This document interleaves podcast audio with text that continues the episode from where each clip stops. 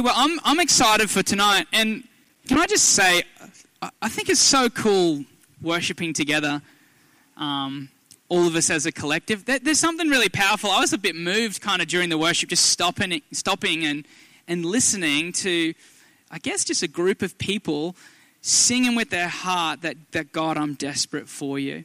And if you're new with us this evening, I guess the reason that, that that's our heart's cry is we've seen God do some amazing things in our life.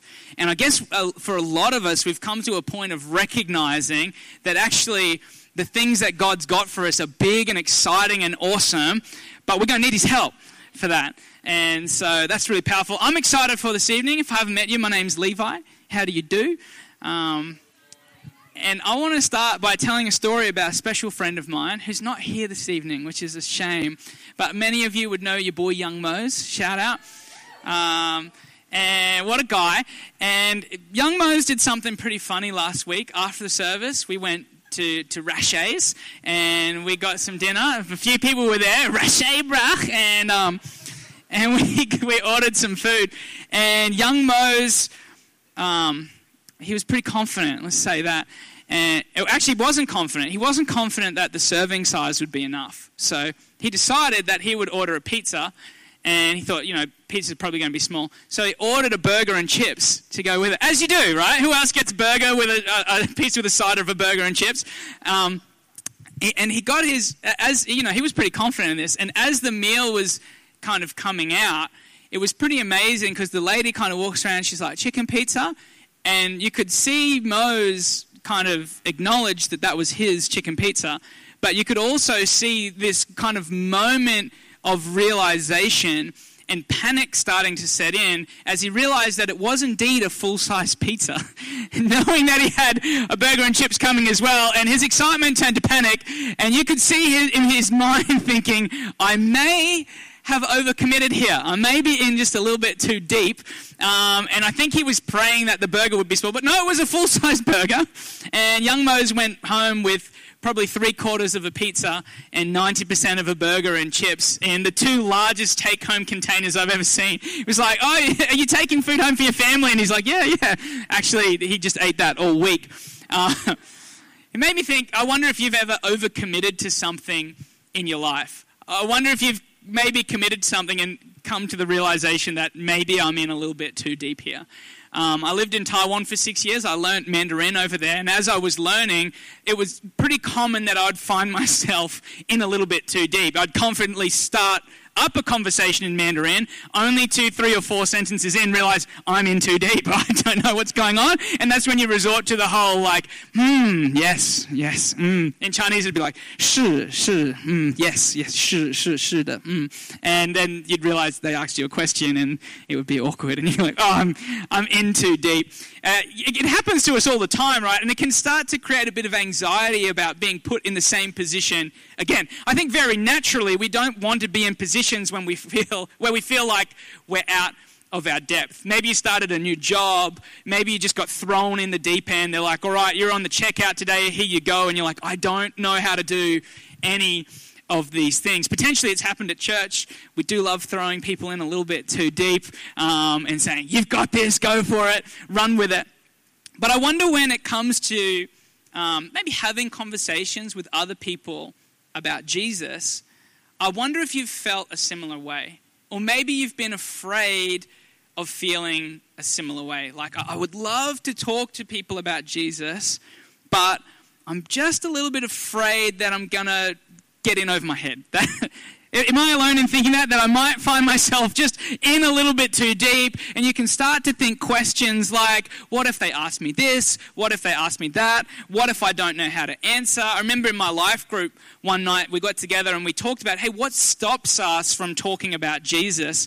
And it was amazing to kind of just see, how, or, or like, what questions are we afraid people would ask, is essentially where we got to. And it was like everyone had really thought through, what if they ask this, or what if they ask this, or what if they say that? Or what if they think I'm like this? It, it can often seem like a bit of a challenge. Is that okay to admit that? Hopefully, everyone here is, you know, if you're just like gung ho, confident, no worries, awesome, that's great, come share your tips. But sometimes it can feel a little bit intimidating. And I guess what I want to speak about this evening is, you know, we, we can feel that pressure to an- answer all these questions. And, but, but what if it's a lot simpler than that? What if maybe we've actually overcomplicated what it means to share our faith? And what I want to share this evening is just a couple of thoughts, a couple of ideas. This is not an exhaustive list, okay? So I kind of hope that this will be a start of a conversation. That I've got some thoughts here, and maybe even afterwards, as we have pizza, um, when you're not cheering for the Panthers to win, um, you can, nah, gotcha. Um, okay, about three of us are interested in the footy tonight. That's great. you know, start to have a conversation. Okay, how can we, how can we portray Jesus to the people around us? Because uh, as we've been tracking through the book of Acts, we're now into the part where the rubber really meets the road. Up until this point, it's been great because it's like Holy Spirit doing stuff for me, and it's amazing, and He's healing me, and renewing me, and inspiring me, and He's filling me with passion. And now it's like, and now we go out to the world and share that with everyone else, and it can be a bit like, oh, I'm ready to check out at this point. I'll just, I'm just going to stay in the upper room. That'd be really great, Jesus. Um, and as I was reading through, it's like, man, just chapter after chapter of Paul and Barnabas went here, Paul and Barnabas went here, they went there, they went there, and it moves into mission. And I really, be, uh, I really believe um, that, and I was talking to Cami about this last week, that, that we're actually all called to be missionaries that, that missionary it's kind of taken on this, this form of you go somewhere else and you do something, and that's great. That's awesome. If God's calling you somewhere else, do it. But I actually think that in our workplaces, in our homes, in our families, in our friends' circles, we're actually called to live on mission. And that's probably going to involve speaking about Jesus at some point. So I've got some thoughts. Let me get into them. I'm actually going to sit tonight because it's going to be chill, okay? I, want, I don't want this to be like, here are the rules, this is how you do it. Here's some thoughts that I've found really helpful personally, and I hope you find it helpful too. Uh, but first, we're going to look at Paul in Acts 17. I love this story. Um, basically, Paul's, he's in Athens, and the people are like, it says that, it actually has a little note. The people love th- talking about deep thought out ideas. And they kind of hear Paul in the, in, the, in the marketplace and they're like, we need you to come and tell us about all these things you've been thinking about because we're very intellectual and we would like to know. And it says in verse 22 Paul then stood up in the meeting of the, I should have practiced this word, sorry, Areopagus, I'm going to say. I don't actually think that's it, but uh, turn person beside you say Areopagus. That's the most Australian pronunciation of that word ever. Aeropagus. People would come to Taiwan and they'd be like, teach me something in Chinese. We'd be like, ni hao. And they'd be like, ni hao. Um, that's great. Uh, so he gets up and he says, People of Athens, I see that in every way you are very religious. Now, that just that's not a judgment he's making on people. He's basically in a space where they have all of their gods. They have all the idols set up. There's the, you know, they're, they're people who worship many gods. So he's saying, hey, I see that you're very religious. For as I walked and looked carefully at your objects of worship, I even found an altar with the inscription to an unknown God. And there's a lot of backstory there that's amazing, but we're not going to go there tonight. It says, you, you are so very ignorant of the things you worship, and this is what I'm going to proclaim to you. And he goes on, the God who made the world and everything in it is the Lord of the heaven and the earth, and does not live in temples built by human hands, and he is not served by human hands as if he needed anything. Rather, he himself gives everyone life and breath and everything else. From one man he made all the nations, that they should inhabit the whole earth, and he marked out their appointed times and histories and the boundaries of their land. God did this so that we would seek him and perhaps reach out for him, though he is not far from any one of us. Just stop. Isn't that a cool thought? That, that you would reach out to God even though He's not far from any one of us. Bear in mind, He's talking to people in their place of worshiping idols and worshiping other gods. And Paul is saying, God is not far from you. For in Him we live and move and have our being. As some of your own prophets have said, we are his offspring. Therefore, since we are God's offspring, we should not think that the divine being is like gold or silver or stone, an image made by human design and skill. In the past, God overlooked such ignorance, but now he commands all people everywhere to repent. For he has set a day when he will judge the world with justice by the man he has appointed. He has given proof to this. Uh, he, sorry, he has given proof to this, of this, sorry, to everyone by raising him from the dead. And it goes on, and they have a bit of interaction, and they, they like it, and some people decide to believe, and some people say, You should come back next week and share again because it was really good. But, but I just want to pull a couple of thoughts from this. Basically, Paul gets up I love how he starts. He's talking about, hey, we're made from one blood. He starts with this common ground of, I'm not the special one here. We're, we're, we're the same. We're, the, we're from the same past. We're from one blood. Just by the way, there's no excuse for racism because we're made by one blood. We're from the same person. That stuff kind of can't exist. He's not saying I'm better than you. He's not saying I've worked it all out. He's saying, actually, God's not far from you.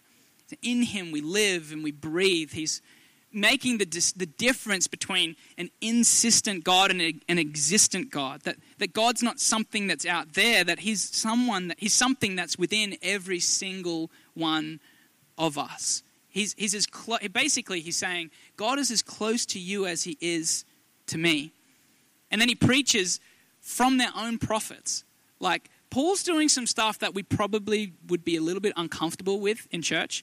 Like he didn't quote scripture when he said, we are his offering. He quoted the prophets of these other random religions. He preaches from their prophets. He's at a pagan altar in kind of a pagan temple, which is basically people who don't believe in our God. And he's saying to them, hey, God's kind of overlooked your idol worship, and but now it's actually time to change and see things a different way. I'm just trying to give a little context to what he says there so we don't take it away. What he's saying is not, you're evil and bad. What he's saying is, maybe you guys were a little bit ignorant. Which can sound judgmental, right? Like, yes, just FYI. Like, if I was like, you're ignorant, doesn't sound great. But what he's saying is, hey, you didn't have all the information to make an informed decision, but what I'm going to give you now is the information you need to be able to make the correct decision. He's basically saying you've missed something. You, you don't know what you've missed out, and there's actually more to be seen. So, what can we learn from all of this about how to talk to our friends about Jesus? Like, it seems like a pretty high bar to get up and preach. And can I just say, that's probably not what we're all called to do. If, if you don't feel comfortable getting up and preaching, that's okay. We're called to have conversations to reflect our Creator to the people around us. So, a couple of thoughts. First thought find common ground. The first thing Paul does is he finds common ground with the people that he's trying to reach. He says, We're all from one blood. He says, God's as close to you as he is to me. He even starts by saying, I see that you are in, very, in every way religious. He's basically like, Hey, you want to talk about religion? Okay, great. Let's, let's start on something that we have common. Paul was so geared to, to his audience. He basically had stopped and thought, what did these people understand? That's where I'm going to engage with these people. This is important because sometimes the temptation can be to make it about our point of difference. To, to kind of go straight for the things that where we obviously have a difference or, or to try argue that that this is how it needs to be that this is the way it should be but actually what we see paul doing he's very comfortable finding common ground even though it's stuff he does not agree with, even though it's stuff that's kind of, I guess, off limits to the Jewish mind, he's like, I'm happy to engage with you on the level that you understand. Maybe an example of this, why I found this helpful. I've got a relative that um, I guess would maybe call herself spiritual. She kind of like you might know someone like this. She's kind of just got like a bit of every religion to kind of make her own. She's like, you know, she vibes with some Christianity, she vibes with a bit of Buddhism, she vibes with, with this, and she's kind of got her own little conglomerate going on. And I remember uh, a year or so ago having a conversation with her about um, this certain charity that she was sponsoring that was from a, a different religion that was reaching out to poor people. And I know in the past that would have been a bit like, to me, it would have been like, okay, how can I end this conversation or uh, maybe this is bad to say. Have you ever felt like like the christians should be owning that stuff? Like sometimes it can be hard to be like they're actually doing a great job even if they're from a different religion. But i remember just thinking all right where's the common ground here? And, and she was talking about how it's so important that we, we look after poor people. And it's like awesome. I totally agree with that And instead of starting with this point of difference, it was like, yes, let's come on, let's talk about how important it is to look after poor people. Let's talk about how important it is to be compassionate and to be merciful and to be kind to people. And the conversation eventually moved on to a place where I could even share a little bit about, hey, this is why I believe this is important. I really believe that God, that for me in my faith, it's really important that we look after people who aren't as well off as us. It's so important to start hey, where's the common ground? Pastor Chris says this he says, where we agree, we have unity, and where we disagree, we have love. I think it goes the same for conversations about faith. It's like, hey, let's start on the common ground. Let, us start on the common, let's start with what we agree with. It's often easier to keep the conversation going from there. Um, so, common ground. And I think it's even, you know, we've got to be humble enough that maybe to even share from our weakness. Let's not be too proud that we have to come across as we've got it all together, I've got all the answers. Sometimes the easiest way to start a conversation is to bond over weakness, is to, to bond over the things that maybe I struggle with, to help show, hey, I'm human as well. I'm not coming to you as this superior being who's in and has all the answers. It's not, uh, no, I'm, I'm the first one to admit that I'm broken, that I don't have it all together. But what I do have is an amazing God who's gracious, who's kind to me, who's healed me, that's helping my life to flourish. So find common ground. Second thought is keep the conversation going. You know, engaging them where they're at really helps Paul to continue this conversation, I suppose. He comes in not adversarial, like, hey, okay, you've got all these things wrong. You need to fix all of these things. He's like, no, no, let's let's just start a conversation. And hey, maybe you haven't got all the pieces, but let me paint a better picture for you. Interestingly, in these days, the rabbis and the religious leaders, they weren't chosen for their Bible knowledge. They weren't chosen for the answers they could give. I mean, in those days, by the time kids kind of got into his primary school age, they knew most of the Bible off by heart. They, they, had, they had memorized probably more scripture than any of us potentially combined. And, but how they chose the rabbi was their ability to keep a conversation about Jesus going. If you remember Jesus in the temple when he gets left behind by his parents, remember how, you know, it's like worst parents ever, just like leave Jesus and they go for a couple of days' journey and they're like, oh, dang, where's our son? And they go back and it says that everyone was marveled not by the answers that Jesus was giving, but also by the questions that he was asking, his ability to keep the conversation going. And I think this is really important because I know I've felt the pressure to have all the answers for somebody's questions. Have you ever felt that pressure before? I think it can stop us from entering into a conversation because it's like, what if they ask me something I don't know? What, what if they ask me that I'm not sure about? The, the thing is, I think if we're coming into conversations with the mindset of, I've got to prove myself right, we're starting on the wrong foot. I'm actually in this to try and keep the conversation going. I'm not here to prove you wrong. I'm not here to prove me right. I'm here to keep the conversation about Jesus going. Why is that? Well, I think relationship is got to be it's got to be the most powerful way that we can actually reach people by reflecting to people in the context of relationship who Jesus is, who our God is, not necessarily by just, you know, straight in here here no no, it's like through context come and look at my life and see what Jesus is doing the thing with relationship is it takes time, right? Relationship takes time to build. I, within the last few years, when I got back to Australia from being overseas, um, I very quickly realized that all my friends in my whole world was involved in church, which is nice, but also I'm called for a purpose, right? My job is not to be in like some real cushy environment and make a really nice club for Christians to hang out. My job is to go and be a witness, it's to reach people. So I joined this group of guys who had a similar hobby to me. We ride mountain bikes together. And can I tell you, it was so much harder than I expected to build relationship. It actually took a really long time.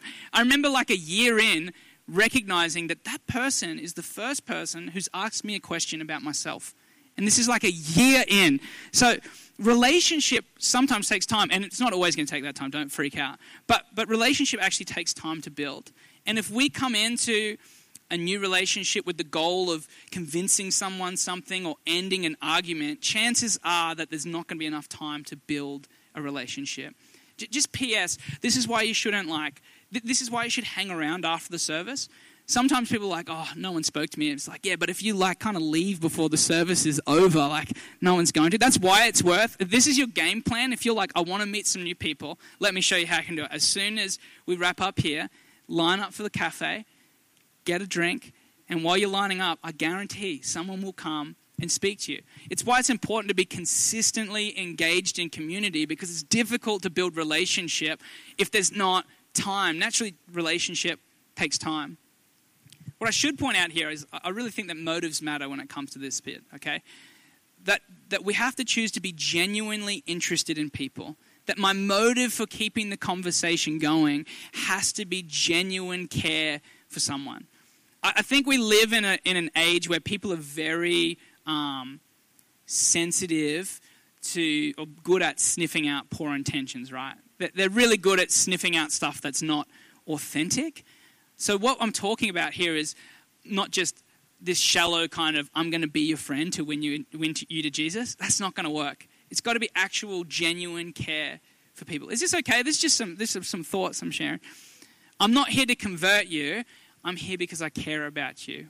Um, one of the friends that I ride bikes with, this is again probably a year and a half into knowing this person, decided to ask what I did for work. And you know, obviously I work at the church, so I was telling him a bit about church. And it was really amazing. He said to me, and, and he would probably be what would come across as one of the toughest guys in the group, if that makes sense. He's, he's older than me, he's more advanced in his career than me, he's, you know, probably a little bit intimidating. And we had this conversation about kind of faith, and he started telling me how he kind of grew up in this really hardcore family where, like, his aunt wouldn't let him have Panadol if he had a headache because they'd pray for you, and you're not allowed to have Panadol. And his experience had obviously really turned him off God. Um, but he said to me, in kind of his own way, he said, I really appreciate the way that you've just come in, been one of the boys, and been really authentic about what you believe. I can tell you're not here trying to win us to something. And he told a story about another one of their friends, or someone who'd come into the group and was just pretty hardcore about, I'm here to win people. Every time after they'd write in the group chat, hey guys, how can I be praying for you? And, and a really good heart, but just come on a little bit too strong.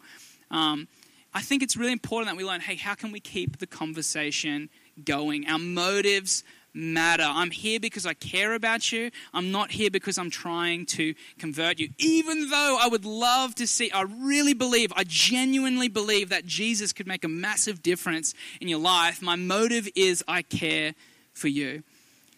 If you get into arguments, you end by just spitting out your truth, then I guess nothing's really been gained, has it? But if the conversation keeps going, who knows where it will go? I think maybe it would be good for us as Christians to be more interested in understanding than interested in answering, if that makes sense. More interested in understanding the person, trying to see what God's already doing in their life rather than trying to answer all the questions that they might have. Is this okay? Cool. Keep the conversation going. Third thought, I've got two more, is remember your role. Remember your role. Acts 1 8. This is where we started in Acts. But you'll receive power when the Holy Spirit comes on you, and you will be my witnesses in Jerusalem and in all Judea and in Samaria and to the ends of the earth. Really important word there. Witnesses. Be witnesses. What's God called us to be? Witnesses. Be a witness. Basically, what have you seen? What has God done in your life. It's not saying be great at arguing every point. And again, if you if you can like having a good sense of what's the word where you can like kind of advocate for your faith, articulate. No, it's not so much yet, but it's close.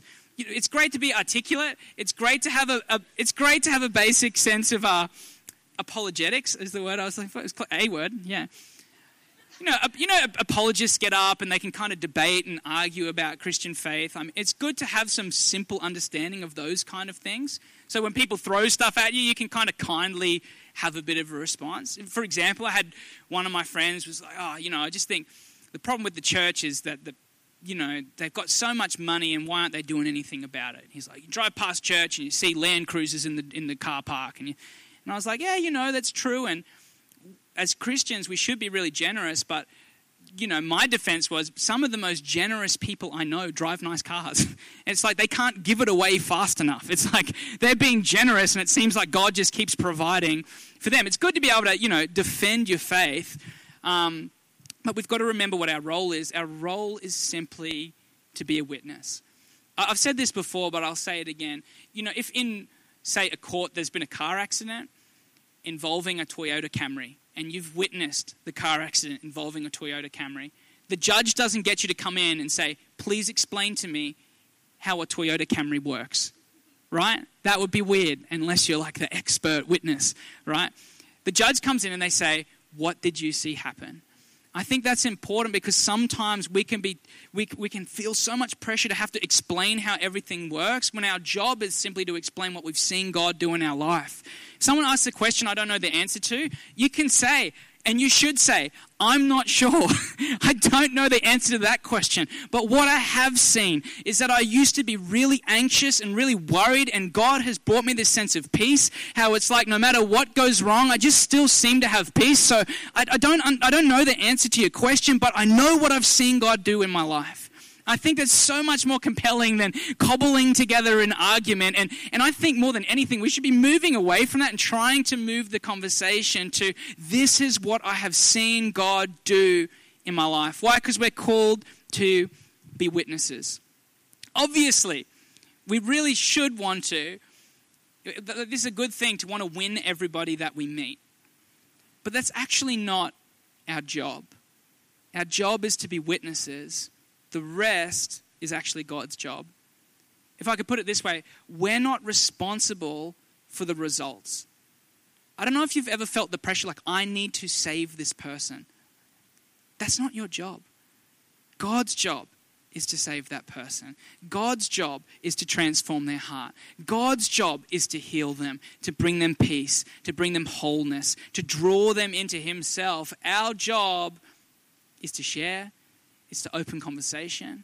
It's to be a witness to what we've seen him do in our life. It's, it's to reflect Jesus. I just want to encourage us, like for some of us, our job is actually to, to, to recognize that, that God's close to that person just like he's close to me. That God's already working in that person's life. Our job is not to like kind of kickstart God working in their life, if that makes sense. Have you ever seen like those old school cars and they get that thing where they spin it around to get the engine going? I don't know if you've ever felt like you're reaching out to someone and it's like, I'm just trying to start God working in their life and I'm working really hard, but it's going to kick in eventually. That's not our job. Our, our job is to recognize that God's already at work within that person's life. And maybe if I can just look at them and get to know them and understand them and, and maybe find some common ground and, and maybe keep the conversation going, I might actually start to see what God is trying to do in that person's life already. And then my job is to like empower that, right? It's to encourage that. It's to be like, hey, like, you know, you, maybe their life's a little bit messy, but I can really see God working in that area. And I'm going to encourage that and I'm going to, I'm going to support that because our job is to be witnesses. Open the door, sow a seed. I think it's important to recognize. Uh, I had this realization that you never know what someone's going to walk away remembering from a conversation. Like, I'm talking tonight, obviously, everyone's listening. I don't know what you're going to go away thinking about. Hopefully, you go away thinking about something profound.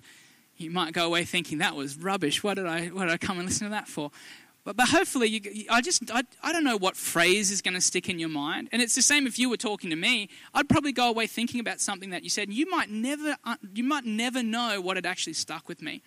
So never underestimate the power of just sowing a small seed, not trying to feel like I have to convert this person in this moment. Understanding that hopefully what I've, what I've sowed, what I've said, maybe later on that God's going to breathe on that. He's actually going to use that to draw that person in to Him. Final thought as I wrap up, and maybe I get the keys, that'd be sweet, um, is that we need to remember God's heart.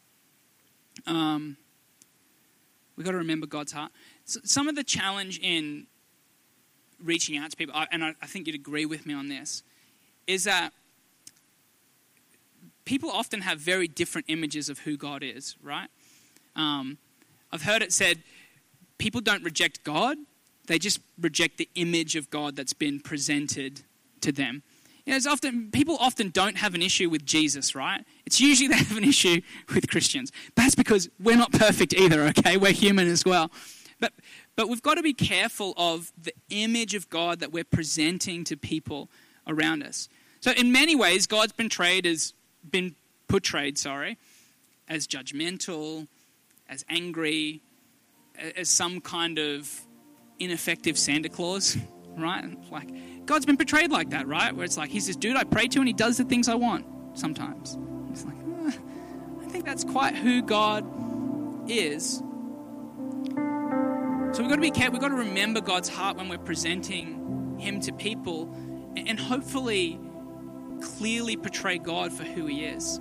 Jesus came and He said, If you've seen me, you've seen the Father. So, what does God look like? He looks like Jesus exactly like Jesus. It's kind of a challenging thought, but the people in the Old Testament didn't actually have a complete image of who God was. They had parts of the image of who God was, but it's not like there's all these different images of God and Jesus is a image of God. Jesus is the image of God. Every other image has to be found in Jesus. He's our key to understanding what God actually looks like. So, how does God, how, how does Jesus approach speak? How does Jesus present himself to people? How does he portray the heart of God? In Matthew 5 30, 31, in Matthew 5, Jesus has been accused for hanging out with the wrong crowd. He's been accused for hanging out with people who don't fit in, who are sinners, who've been very much judged by the religious people of that day. I think his answer is so fascinating. Jesus answered them It's not the healthy who need a doctor, but the sick. If I can put it this way, it says in the message paraphrase Jesus heard about it and spoke up. Who needs a doctor, the healthy or the sick? I'm here inviting outsiders, not insiders, an invitation to a changed life, changed inside and out. This is his response to, to why are you hanging out with sinners? And I think the image I'm trying to show here is, is sometimes I think in the past, and it's a really good thing, we've really majored on how God wants to forgive you. And who would agree? That's an incredible thing. That's so important. That, that God wants to forgive you, that his, his heart is for you.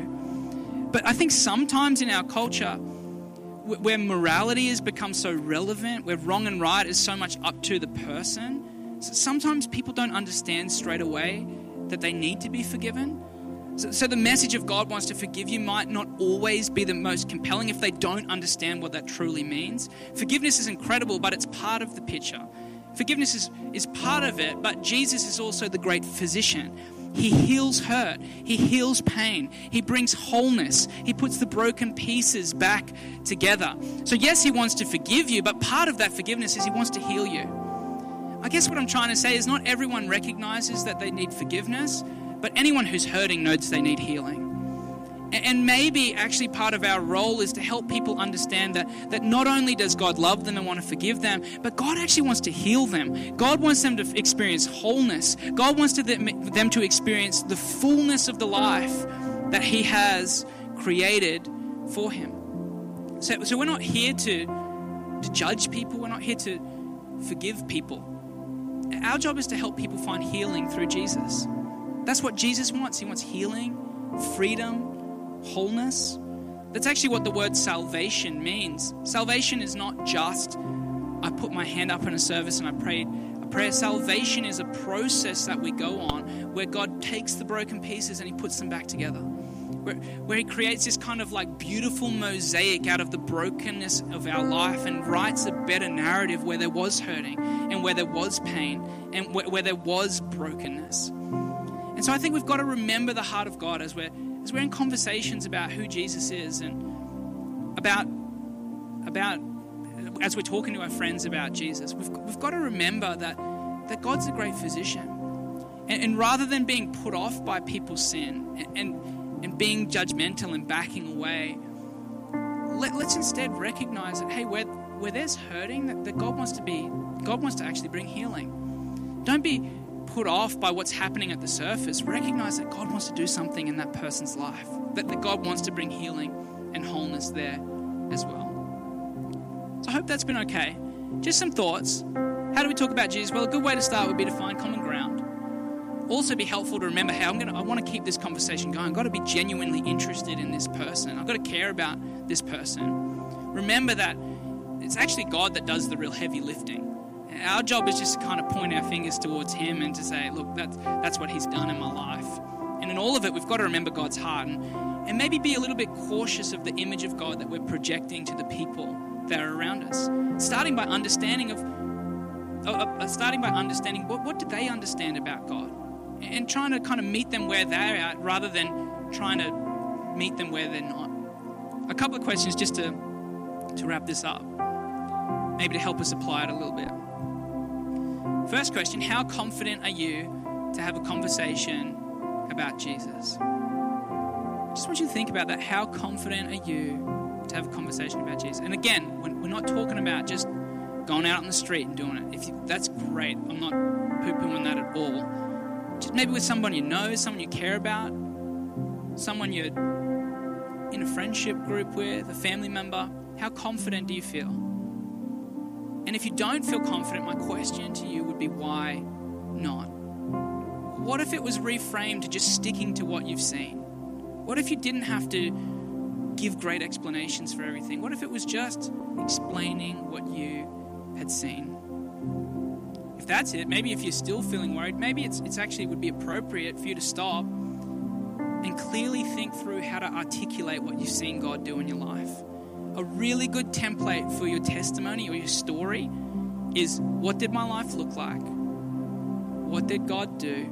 And what does my life look like now? It's time to stop and articulate. And we'd all have, each of us would have so many stories of where something was like this, then God did something and it was different. Maybe it's time to articulate that. Definitely need to try. The, the goal here is not um, confidence, if, if that makes sense. It's not, it's not like don't do it unless you're confident. No, no. You only get confident by doing it. I think sharing your faith is like a muscle. The only way you'll get better at it is by actually doing it. My friend said it's hard to talk about Jesus if you never talk about Jesus. And I found that to be so true. But if it can just become part of your common conversation, it becomes so much more natural. It becomes so much more, it becomes so less forced when it's a part of something that I'm used to doing. Try it tomorrow or Tuesday. I keep forgetting tomorrow's public holiday. Someone at work says, What did you do on the weekend? Maybe you would consider saying, I went to church.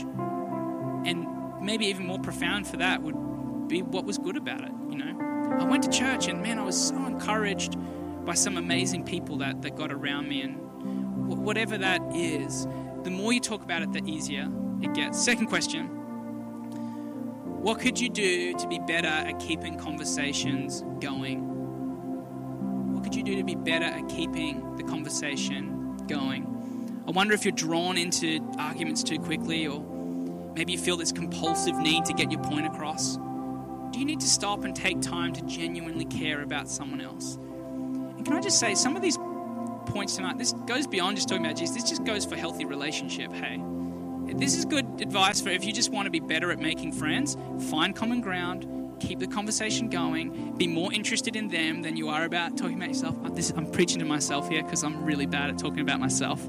I'm challenging myself. I'm like, don't mention mountain bikes to me, or I just, I just know that's my, that's my red flag. If someone says mountain bikes, I'm like, I cannot say anything, or I will say everything.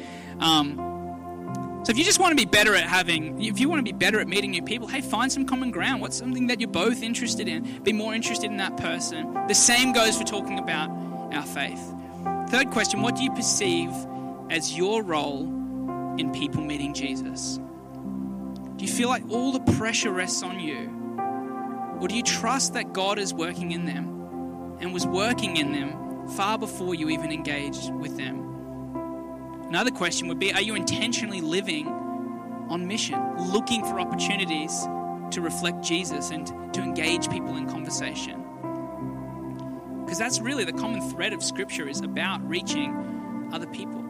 We've got to be careful, even at, at, at church here. We try and make this a pretty open environment to, to reaching other people because you know, church can be about so many other things great worship and, and, great ministry. And if we're not careful, as Christians, we can kind of become these like over-engorged Christians who are just feeding all the time. Or what's this, what's this for me? What's God want to do in my life? What, what's God doing next to mine? Which are great questions, but we've got to remember that, that God actually wants us to wants to use us to reach other people. I think the number one plan of the enemy is to get you so focused on yourself and what's wrong with yourself and your own problems that you don't even see the people around you. And maybe this is a challenge to some of us to step back a little bit and look who's around me. How's God trying to use me?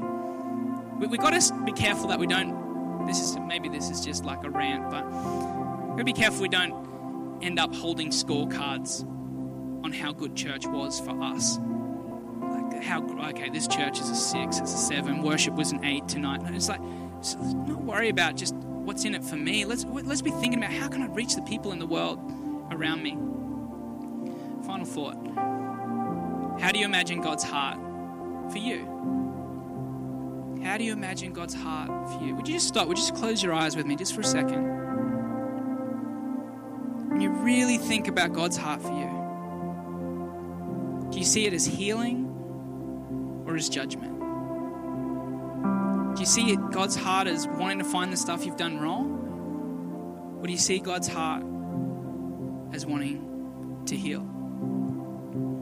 Know, the interesting thing is that the picture of God as a judge, it's, it's kind of lost in our modern context of uh, our modern legal system.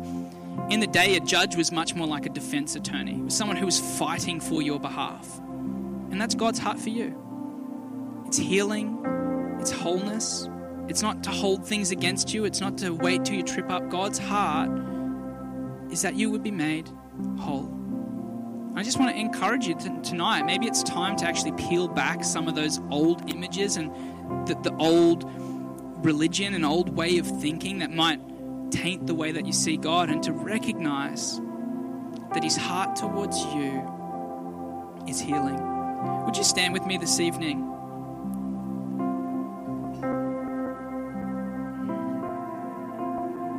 I'd just love to pray for us.